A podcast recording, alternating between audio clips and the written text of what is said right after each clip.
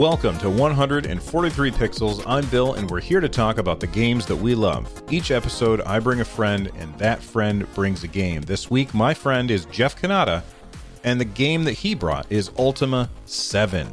Back in 2007, I found, uh, I stumbled upon this show called The Totally Rad Show. And it was a show about all of the things that I was a huge fan of. It was about movies and TV shows and video games and you name it, it was something that I was really into. So, of course, I watched every single episode. Uh, each week, my wife would sit down, we would put it up on the TV, and we would welcome Jeff and Alex and Dan into our house to talk about the stuff that we really, really liked. Um, the show was all about being excited about stuff. And one of Jeff's most famous quotes on that show is that he loves loving things. So I knew that I had to get him on 143 pixels because that's what this show is all about. It's about the games that we love. It's about being excited about a specific game. It is about sharing that excitement with other people. So Jeff was one of my uh, you know, shoot for the moon picks for a guest that I would like to have on this show. And I reached out to him and he said yes. And I couldn't believe it. So um, I, I was very, very happy that Jeff said yes. Um, currently, you can find uh, Jeff's work in a like if you guys think I do a lot of podcasts, Jeff does a lot of podcasting. You can hear him each and every week on the Slash Filmcast, which is a movie review show. Um, DLC is his gaming podcast. He has a comedy podcast called We Have Concerns, which won the 2016 Podcast Award for Best Entertainment Podcast. He also is the dungeon master for the Dungeon Run, a Dungeons and Dragons series with very very high production quality. Jeff is a absolute pro when it comes to podcasting and I'm very happy that he joined me on the show. So what did we talk about?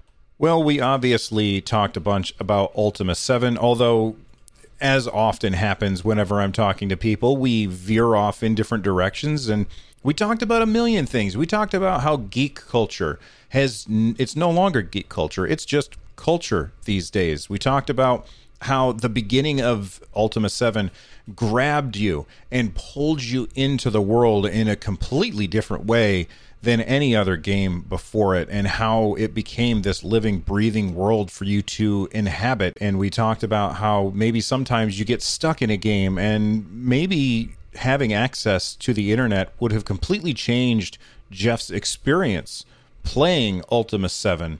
We talked about the experience of when you were a kid and you you went to the store to pick out a game and then you had to wait before you got home. There's so many awesome things that we talked about in this uh, in this episode. I think that you are in for a real treat. So you you've heard about who Jeff is and why I invited him on the show. Now I'm going to tell you a little bit about the game that is Ultima 7: The Black Gate.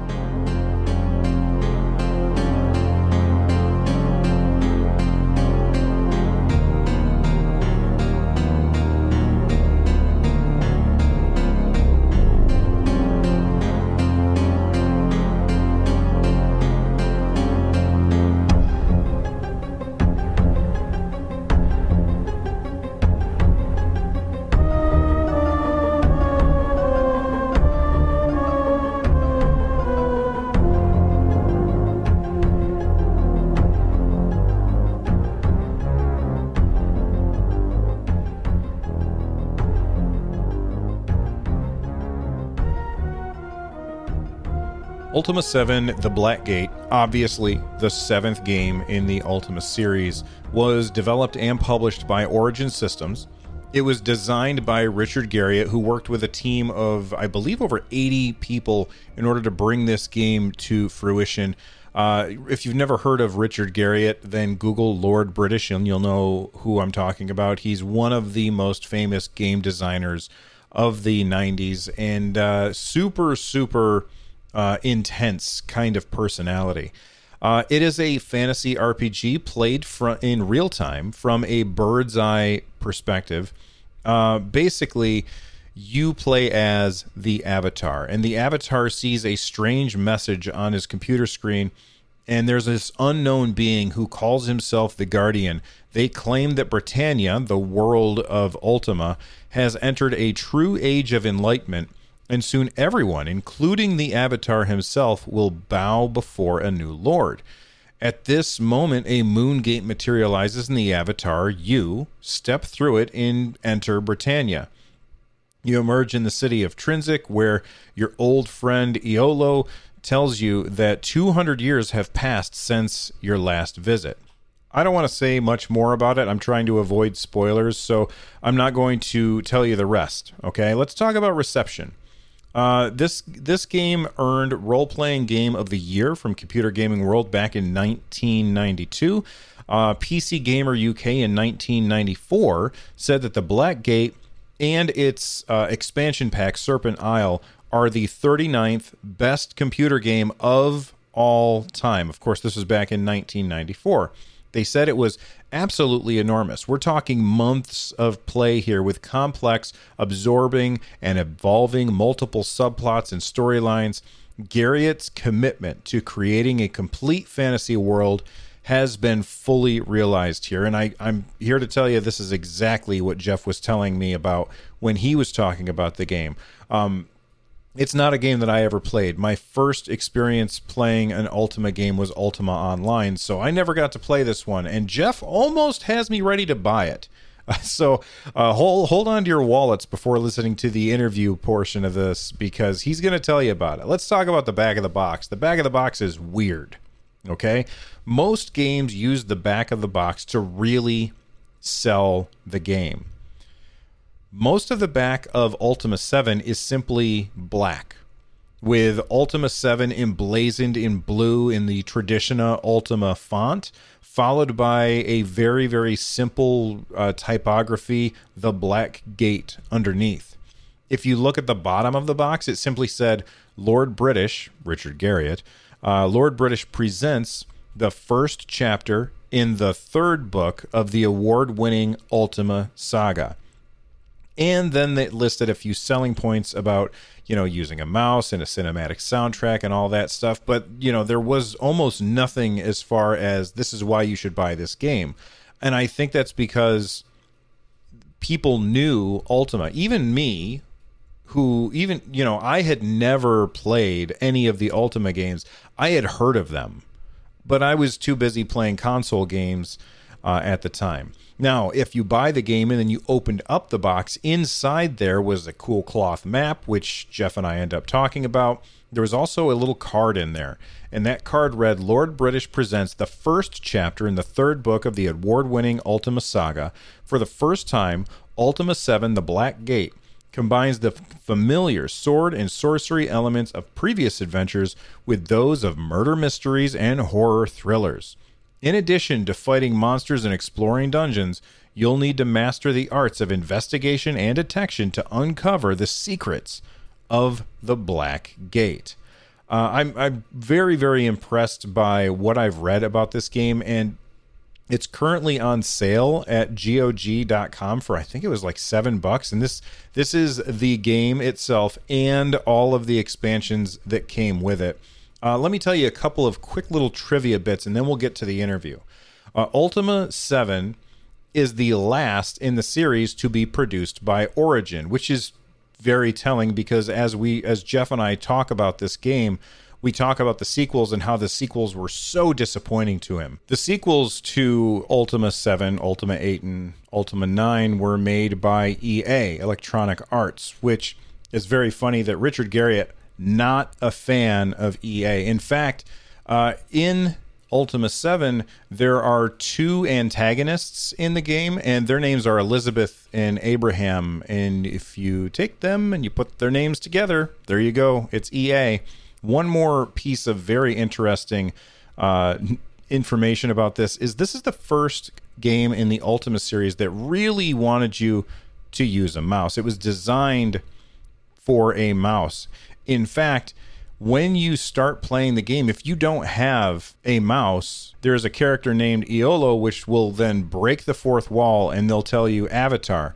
For the sake of our mutual sanity, I strongly suggest that thou shouldst purchase a mouse, which I just find to be hilarious. I love it when games do that kind of thing, where they break the fourth wall and bring you into it in that way. And this game, Jeff is going to tell you all about how this game really breaks the fourth wall at the very beginning of the game. All right, well, now you know about Jeff. You know all about Ultima 7. It's time for you to hear why this is one of this is Jeff's favorite game of all time. I'll see you on the other side, everyone.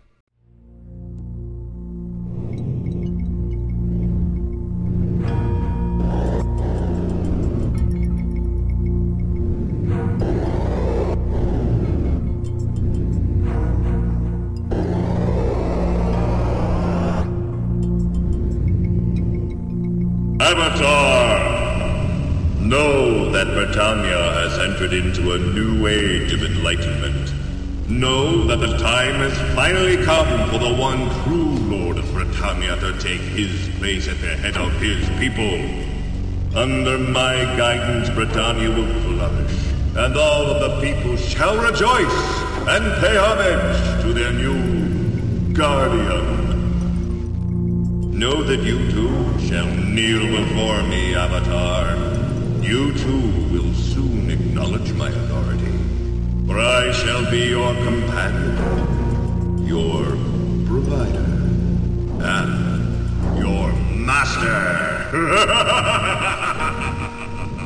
they have been, play structures have been completely sold out since COVID started.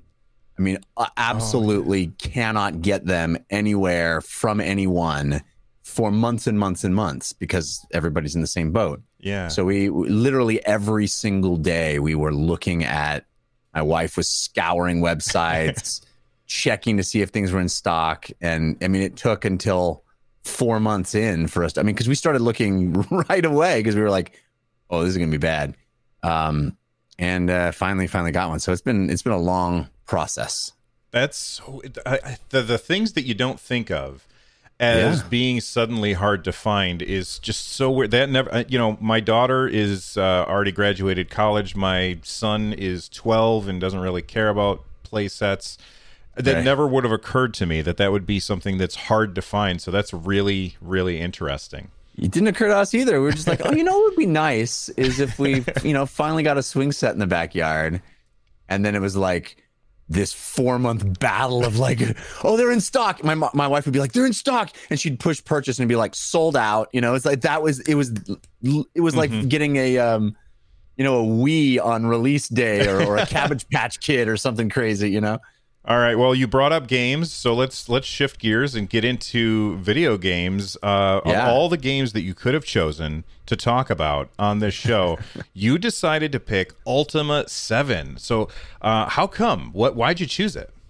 Ultima Seven is my favorite video game of all time, and and I think always will be. I mean, of of course, it is outshined these days technologically, but I don't think anything will ever replace it in my heart.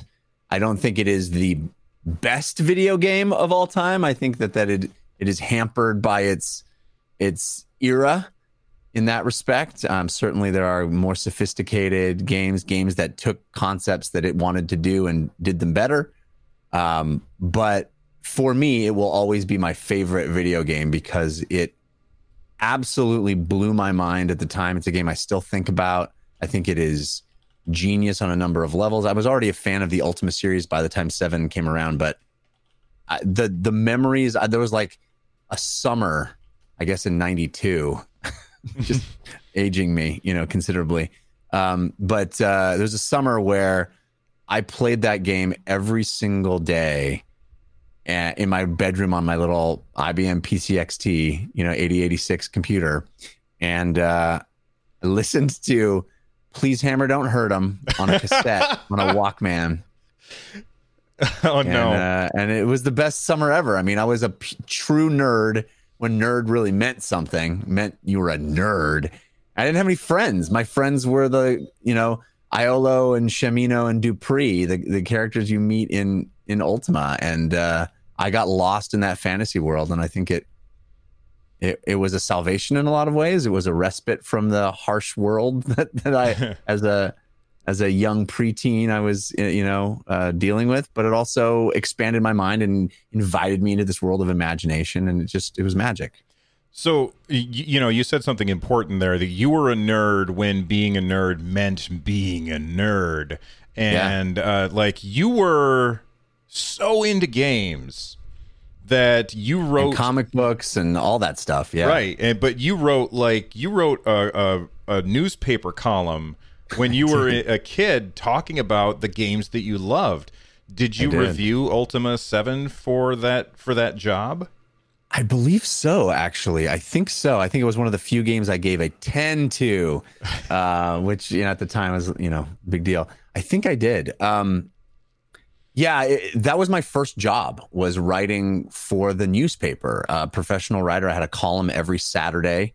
Uh, made twenty five dollars a week. Made twenty five dollars on this column. It was like half a page in the Saturday edition, and it was basically an advertisement to beat me up. It's cool. it was like, hey, look at the nerd because it's really hard for people now, especially young people who know that video games are completely ingrained in pop culture are, are cool. Video games are cool. Twitch is cool. Video game celebrities are cool.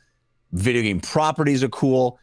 Video games were so not cool uh, when I was a kid, and comic books weren't cool. I mean, it's a wild to me the world that we're living in now, where geek culture is culture. Geek culture is the mainstream culture. I mean, the biggest movies, the biggest books, the biggest properties of biggest TV shows. I mean, everything is the stuff that I was made fun of for liking when I was a kid. And it's mm-hmm. all now like the coolest stuff, which kind of still seems surreal to me in a large sense. But at that time, I remember vividly, vividly the word if the word nerd was said on a television show or in passing, I would get like my I would get sweat. I would break out in a cold sweat. And like mm. I knew it was me and I knew it was a bad thing to be, and it would make me feel really anxious. And I would hate, I didn't want my parents to know that I was a nerd. Of course they knew. Of course they knew. but I didn't want, like, I didn't want people to know that I was this thing that was this pariah. You know, it was, uh, it was a strange experience. I can imagine for a moment teenage Jeff coming into the, the living room his parents are watching family matters and Urkel's on yeah. the screen. And and jeff says mom dad i'm a nerd. And they're like yeah no, i know. I didn't even have the cur- courage to do that. I was just like they'll never know. You know my mom's like are you gonna go to the dance? And i was like ah. you know i'm gonna play video games and read superhero stories. I know? think I think you you know you talk about an experience that a lot of people from our generation have had. Um, and it's funny, like you talk about geek culture becoming the culture. Do you think that's just because the geeks grew up and took power, and the the the non geeks um, grew up and you know they didn't? The stuff that they were into just kind of falls by the wayside. Where but we just kept holding on to that stuff as we got older. That's a good question. I, I don't know why. I, I, I I experienced it happening around me, and I was mystified the entire time that it was mainstreamifying. You know, I remember, I remember so clearly when Harry Potter was the biggest book in the world, and people were like standing in line around the block in costumes waiting for Harry Potter, and I was like, "What world am I living in? This is craziness." Like the people, this is a nerdy thing. Um, I honestly, to answer your question, I think it's the internet. I think the invention of the internet, the the fact that when I was a kid, and I've said this before, and no one ever believes me. I thought, I swear to you, I thought I was the only person that liked Star Wars as much as I do. Oh, I, right? I can feel I that. I just didn't interact with anybody that did. Like, I loved Star Wars. I was super into it. I had a couple of friends that had action figures and were into it, but like the idea that there were other people that were as fanatical about that mythology as I was just seemed impossible. And I remember meeting in when I like um I started working at a movie theater in high school. It was my second job after the after writing in the newspaper. My first like going to a place job. Mm-hmm. And I met a guy who was super into Star Wars and I just thought it was the craziest thing and he was like and I gave him my action figures because I just wanted him to be my friend. I was like, "Oh, here, do you want the Wampa? I have the. You don't have that one? Have mine." Which I regret to this day. But uh, I just thought it was crazy that anybody would that I wasn't on this island, right? I wasn't completely isolated in my my obsessions. And I say that to explain that I think that the internet created a world sort of after I sort of lived through that, right? I was I was just before the the internet really happened. It, you know, I it happened in my, you know, late teens, early 20s. And that made people realize that there are like-minded people no matter what you're into. There's going to be a community that can be built because you're no longer inhibited by geography or time zone or any you, you can connect to people based on the things you like without restriction and i think honestly that may be what contributed most to these niches becoming mainstream because people are like oh they're galvanized beyond behind this shared love Yeah, and, and I'm with you on that. And and you know, you mentioned niches. It's weird because video games, like when we were kids, they were a niche all by themselves, but now they're broken into a bunch of different niches. But even back then, like I have to confess, and don't don't get mad, Jeff. He's gonna hang up. I can feel it. I never played Ultima Seven. You know, at the time I oh. was a Super NES guy, so I I wasn't playing the games on the PC as much. I didn't have the PC for it, so I was really more of a console guy. So I never played it. But you know, There's got, a terrible version of it. There was a terrible port of it for the Super NES. So I'm glad you didn't play that because you would have you would have a very bad opinion of it if you had played the the console port. Yeah, my my first uh, Ultima game that I played was Ultima Online. Uh, and I loved it. It was amazing. Yeah. I still have the cloth map sitting on the on the shelf on the other side uh, of the room. It's, you know, speaking of the things that come with games, Oh, you yeah. know, uh, Ultima. I was doing a little research because I hadn't played this game before the interview, and I saw it came with like a challenge coin and a cloth map. And Yep. do you have all that stuff? Like, did you hold on to it, Oh, or yes. did you give it to other people that you got jobs with? Did I bribe friends? Yeah. Please be my friend. Um, I did. I, I do still have it. I have my box of Ultima 7 somewhere around here. I should have pulled it out. That was silly. I should have just pulled it out when knowing that we were going to talk about it. I have my Ultima 7 Black Gate box. Uh, I think it's on that shelf over there. Um, but more than that, I do a uh, I do a Dungeons and Dragons show now where I'm the dungeon master, and so I've invented this world and I created a map and everything. And I had this amazing artist, JP Couvert, draw a map.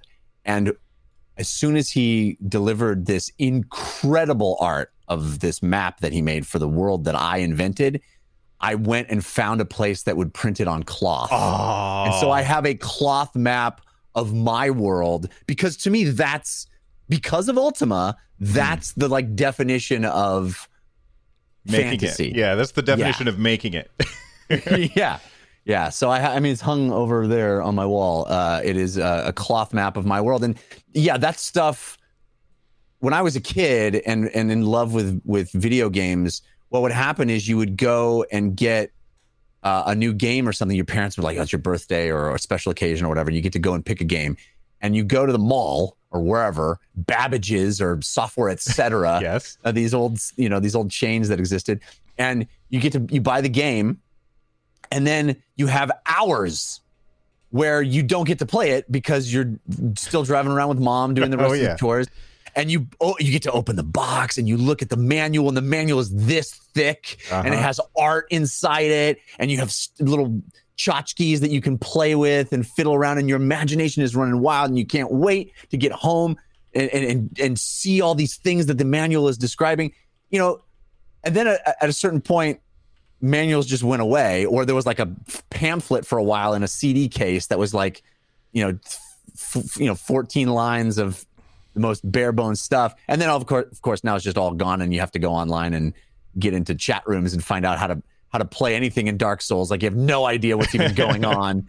Um, but I, I loved all that. Like that, the the texture of that, the uh, the tactile nature of having a physical thing that made the world seem even more real. Um, this digital fantasy world, and I think you know another reason I think that that video games became more mainstream is just the technology got so much better that you don't have to use your imagination as much, mm-hmm. right? Those first games, I mean, I was playing Zork and you know, right. text-based adventures where you really have to use your imagination. And then even the early Ultimas, like most of them, you have to really imagine the world. You have to bridge this gap of of technology where the graphics just couldn't.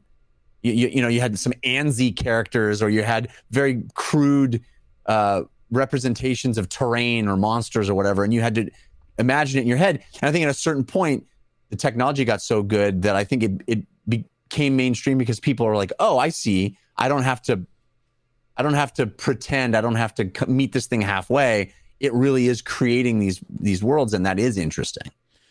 So you said you were already a fan of Ultima, and then you talked a little bit about you know your parents taking you to the store and and you know having to sit there and, and pour through the manual while you had to wait until you got home.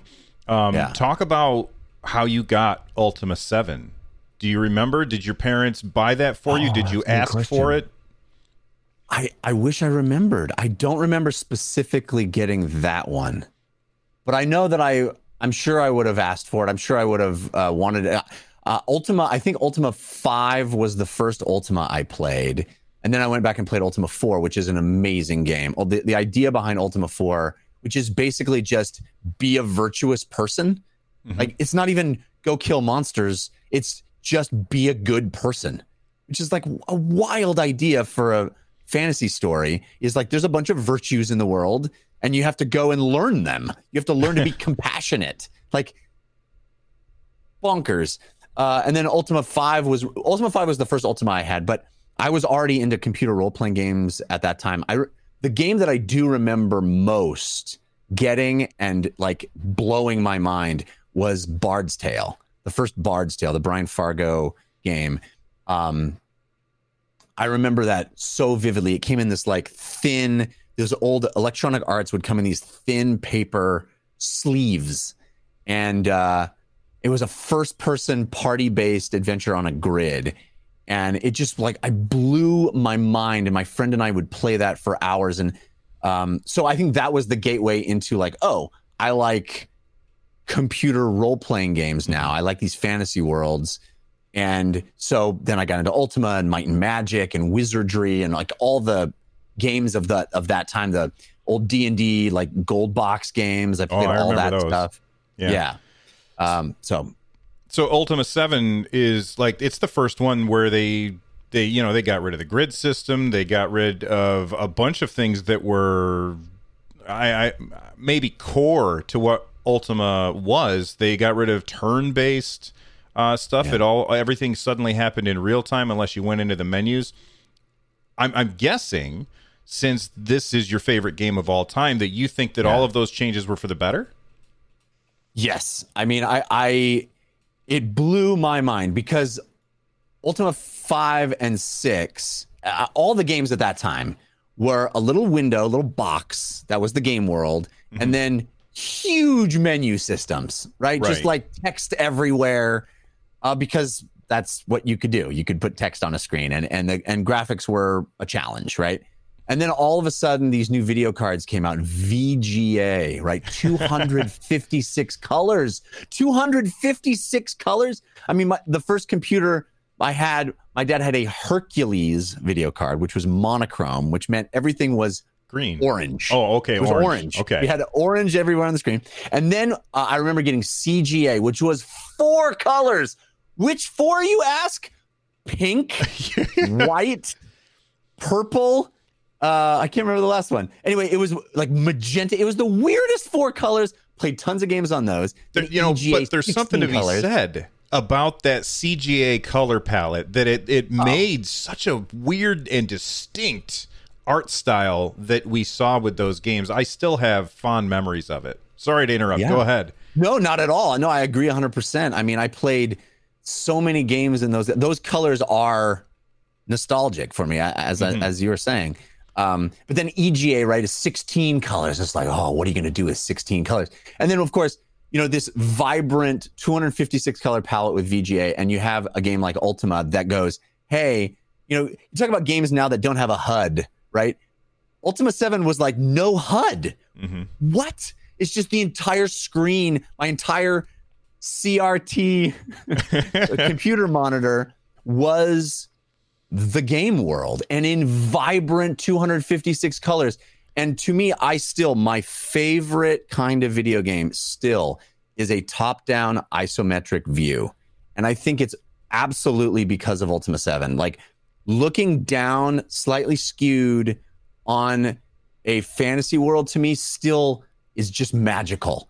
Uh, seeing how how they rendered that world and uh, all the items in it and all the places and and all the people and those little portraits that come up every time you talk to someone. The artistry in that game is still, I think, beautiful. Very, very beautiful. So, you know, you talk about all of the items that are in the game. One of the things that I read about Ultima 7 was that it was like everything was interactable. Like you Yes. could you could interact with everything in the game. Can you talk about that a little bit? utterly mind blowing. I mean, now you have games people are familiar with, you know, the Bethesda stuff, uh, Elder Scrolls, where you walk into a place and everything is an object. But to do that with pixels at that time in 1992, I mean, this is a game that felt like a living, breathing world. Uh, NPCs had schedules. They would go out and go to work, and they would come back home, and you could observe them. Uh, you could go and bake bread. There was a big thing. I remember Ultima 7 was like, you can bake bread. But it didn't mean you just went and baked bread. You could go to a field, pick wheat, take that wheat to a mill, mill it into flour, take that flour, put it into a pan, put that pan into an oven, and bake it into bread. Like that was just one of a million things that you could do in the game. Every single object was an object. It had this beautiful paper doll system for things that on your characters, on your party members.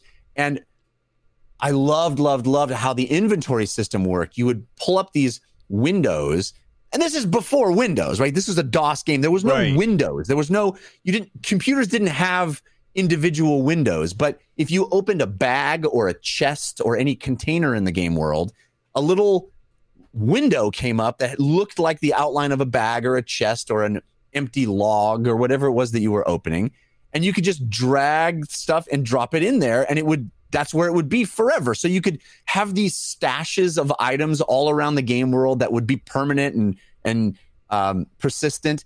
And the visualization of that, the feeling of like I'm throwing stuff into a bag.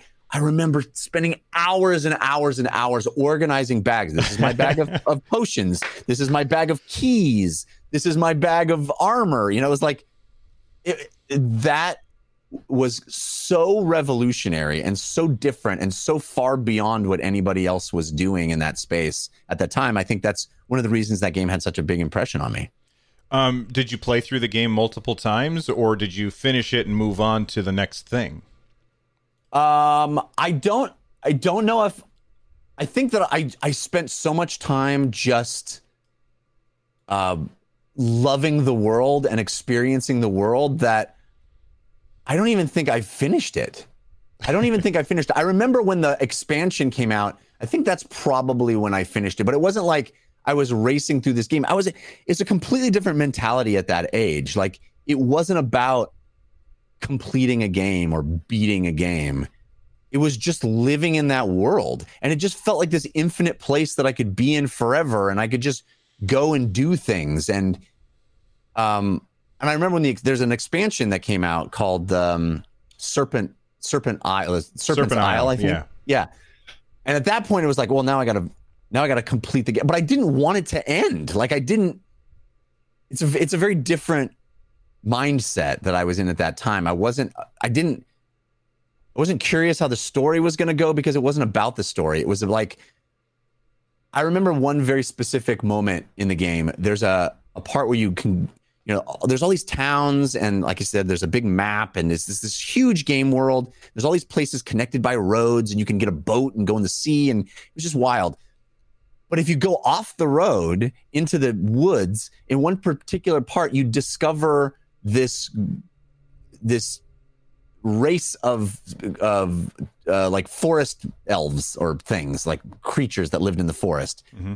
And I remember like utterly gobsmacked that there was this thing that wasn't on the map that I just discovered and there were creatures there to talk to and story. So to me it was just about being in the world and what what's waiting behind the next bend or around the corner or, or in a cave. It just it felt like this infinite place to explore.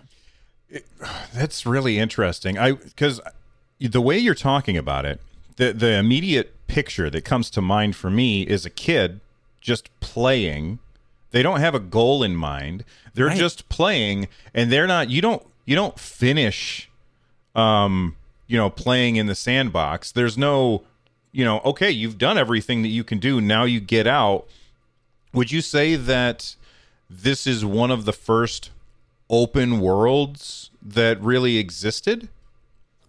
Yeah, I mean, I think I think games were trying to do that. I mean, earlier Ultimas were trying to do that. I think this is the the closest to what open world is now that ever happened. Right? We we talk about games like Grand Theft Auto or or Assassin's Creed or all these.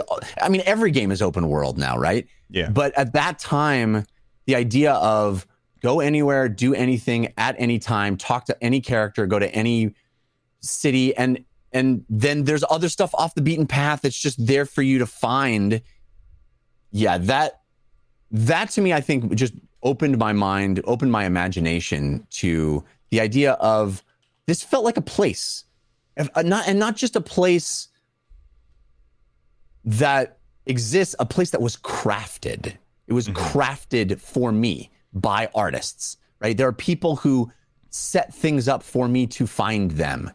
And, you know, it, it's wild. I haven't really thought about it like this, but it's kind of sad. Like nowadays, you know, I'm, I'm, I got to finish Last of Us 2 because next week another game's coming out. Mm-hmm. And I got to, you know, I got to finish that game because another game's coming out, whatever it is, you know.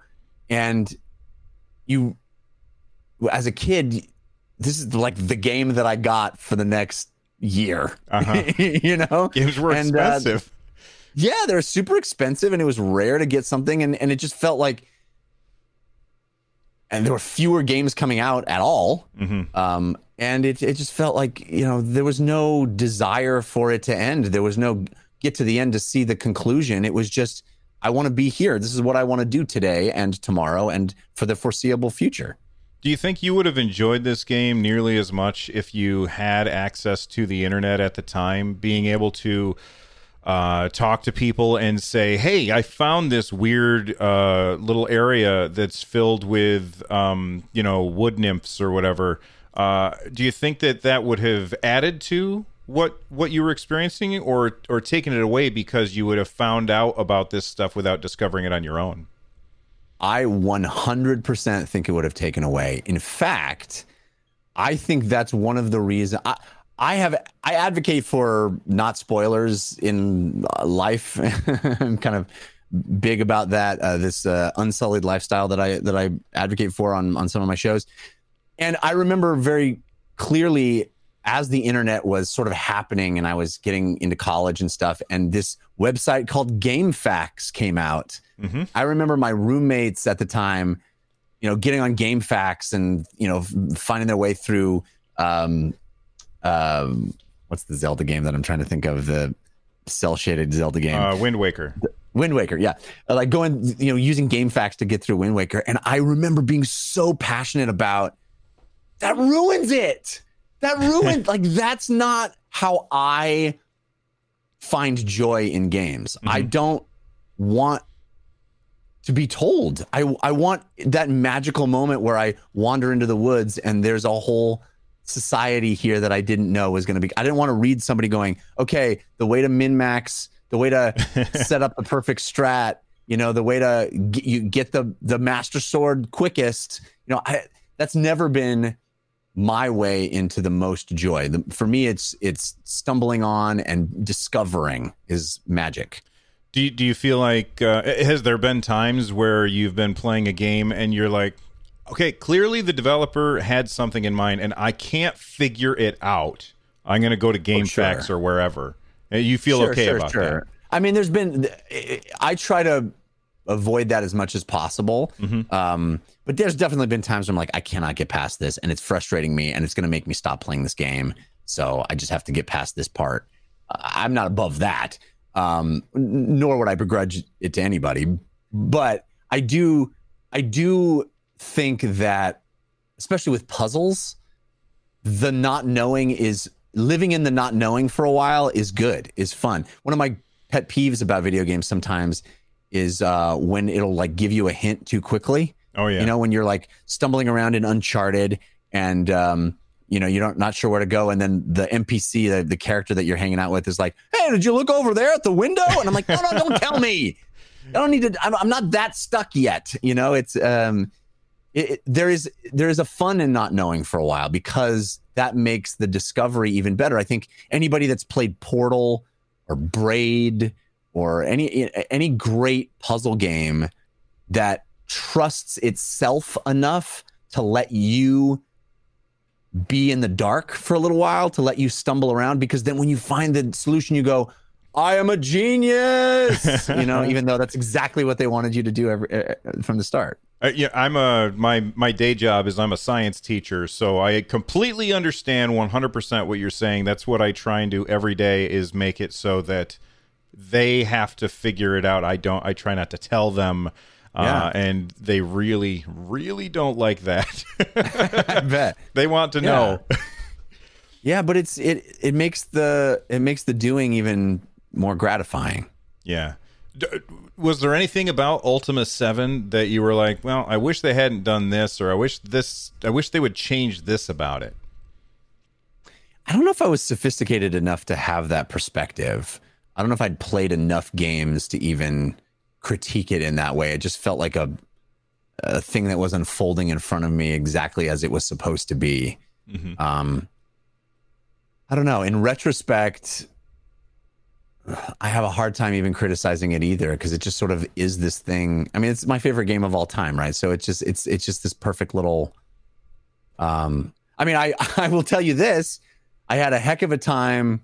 Um, many people listening probably will have no concept of what this is, but you know, you had to get a a, a big kernel of your 640k memory Hmm. uh, free to play this thing. So I was uh, editing my auto exec Autoexec.bat. and config config syst files uh, like crazy to get this thing to even run.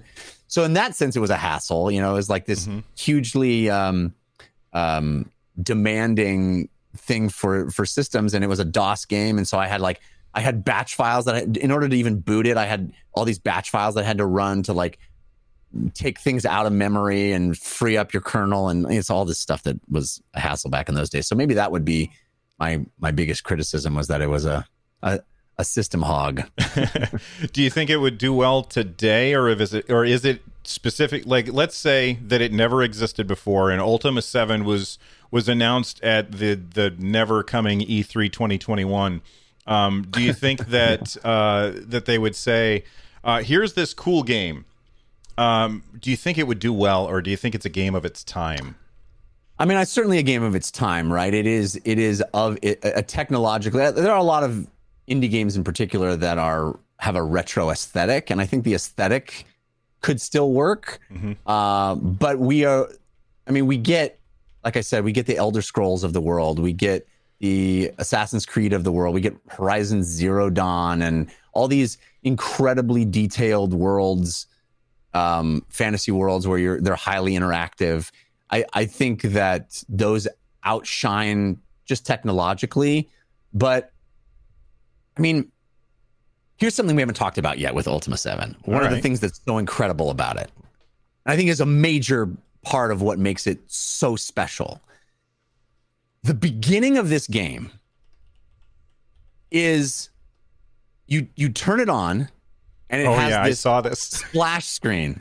It has a splash screen that's like it says Ultima in rainbow colors, and there's a beautiful butterfly that floats down.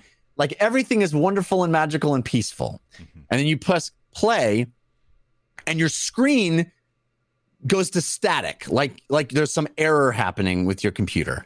And then a face comes through, this demon face, this red demon face, and it goes, Avatar. know that Britannia has entered into a new age of enlightenment. I could do the whole speech if you wanted. Uh, I memorized it. Um, and it breaks through the screen. It's as if this face is pressing through your computer screen.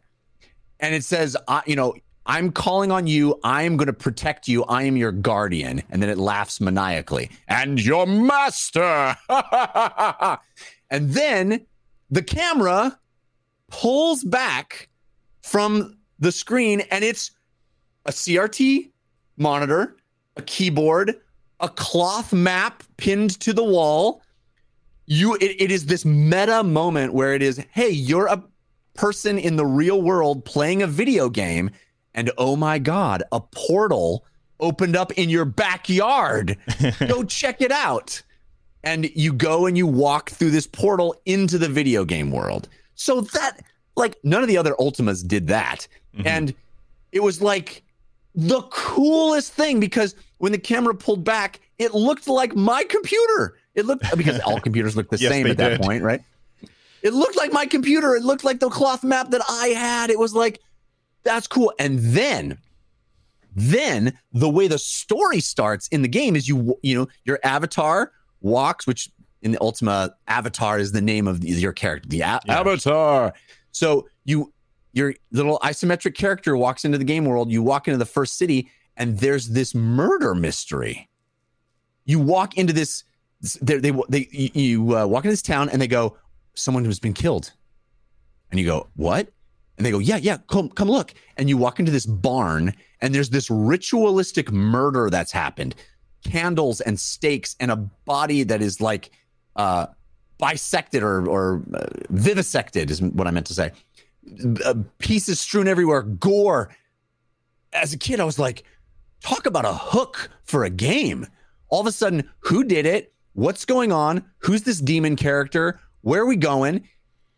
I know I just got done saying that I wasn't like anxious to find the end end of the story, but just like b- being brought into that world that way, games weren't doing stuff like that. it, it, it is so in that sense, in that sense, I think the game could stand up today because it was really innovative and interesting and that's that's an interesting idea is hey you're a person you're you're you and now you're being brought you're being transferred into the you know it's tron or whatever mm-hmm.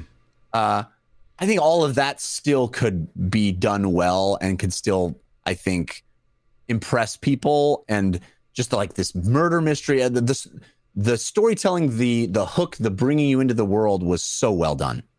So we live in an age of remakes and re-releases. Would you want Ultima 7 to get a remake or would you prefer maybe instead they bring back the series with a sequel? Well, Ultima 8 and Ultima 9 are god awful.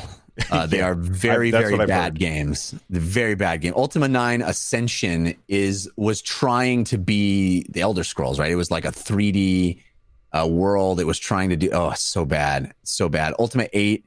I was so excited when Ultima Eight came out, and it just completely abandoned what made the series great. You like was no longer had a party. You're just one character, and you like were jumping. There were jump puzzles and stuff. It's like what is happening? um, so the sequels have not done well. I have always said I think Ultima 7 could be remade with a, you know, with like a Bethesda style engine uh, and would be really cool. Top down or first My person? uh, I think would, I, I would love it to be isometric, but I would I would always I had always imagined it like more like a Bethesda third person or first person okay. 3D world. But man, doing it in like the Diablo engine or some cool isometric engine would be, I mean, it would be a dream. My understanding is the rights are really mired in uh, there's an old company named Origin that just doesn't exist anymore, and Richard Garriott doesn't own any of the rights, and it's all, it's all, I think, impossible. But it is, I, it is a franchise that I don't think enough people know. And what a cool name, Ultima. Mm-hmm. Awesome. Lord British, you know, uh, the, the these characters are in just marked in my mind, you know, uh, Iolo, Dupre, these these I, I think it's a it it would be wonderful to bring Ultima back if done well. Uh, I just don't think it's ever going to happen. Any last thoughts on uh, on Ultima Seven that that we haven't hit?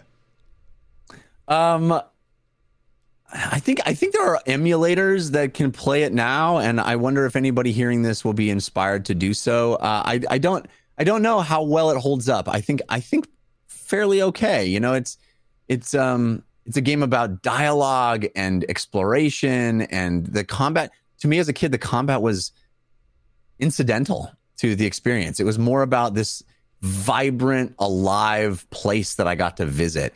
And I think the intro to that really drove it home. Like, this is a place that you're visiting from the real world. It's a departure from the real world. It's this digital realm that has been crafted. Uh, and uh, and I don't know. I, I, wonder what people, how people will take it if they try it today. Uh, but certainly, it will. I think it will never be unseated as my favorite game of all time. I, I do think, just for our listeners, uh, I do think that the game is available on GOG. Uh, so I think that you can, and I think it comes with all of the expansions and stuff, which is hundreds of hours of of you visiting yeah. Britannia. Uh, but Jeff, thanks so much for joining me on the show. I really do appreciate it. Each episode, I uh, I try and have my guests close out the show by saying the motto of 143 pixels, which is the resolution doesn't matter. The resolution doesn't matter.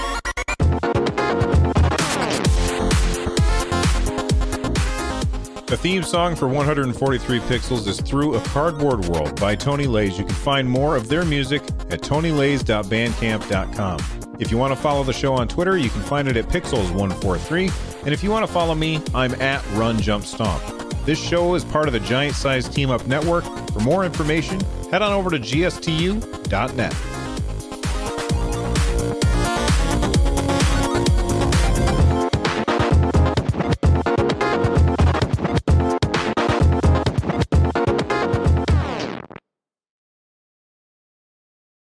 You know, if there's a particular episode of 143 Pixels that speaks to you, you know, a game that you have played or a game that you started playing after listening to an episode of 143 Pixels, and you want to share your story with that game, then do me a favor and send an email to 143pixels at gmail.com. That's 143pixels at gmail.com. Tell me your story, and I'll share it on a mailbag episode of 143 Pixels.